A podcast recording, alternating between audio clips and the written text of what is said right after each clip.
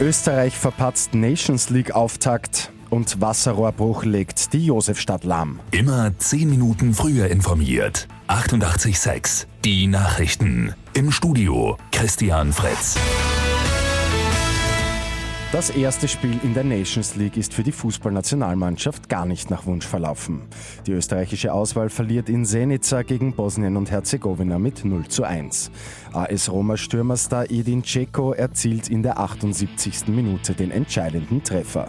Für Österreichs Teamchef Franco Foda ist die Niederlage besonders ärgerlich. Wir hatten dann auch noch bis zum Ende war das Spiel immer noch auf der Kippe. Wir hätten noch den Ausgleich erzielen können. Ich denke, ein Unentschieden wäre gerecht gewesen. Äh, einen Sieg hätten wir uns aber auch nicht verdient, weil wir einfach von der Passqualität heute nicht so genau waren wie in den letzten Spielen. Im nächsten Spiel in einem Monat gegen Nordirland in Wien muss wohl schon ein Sieg her.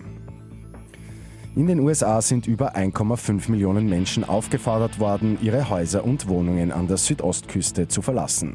Grund ist der Hurricane Florence. Es könnte einer der stärksten Wirbelstürme seit fast 30 Jahren sein. Außerdem besteht die Möglichkeit, dass der Hurricane die höchste Kategorie der Skala, nämlich 5, erreicht. Diese gilt ab Windstärken jenseits der 250 km pro Stunde.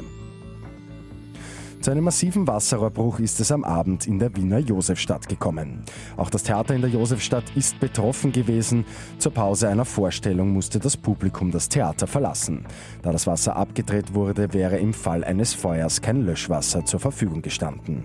Auch auf die Öffis hat das Auswirkungen gehabt und hat es immer noch. Die Straßenbahnlinie 2 kann nur eingeschränkt fahren. Und große Freude für einen Drosser. Sein gestohlenes Motorboot ist wieder zurück. Die gute Nachricht zum Schluss. Dieses ist samt Anhänger Anfang Juni aus einer Gar Garage in Krems gestohlen worden.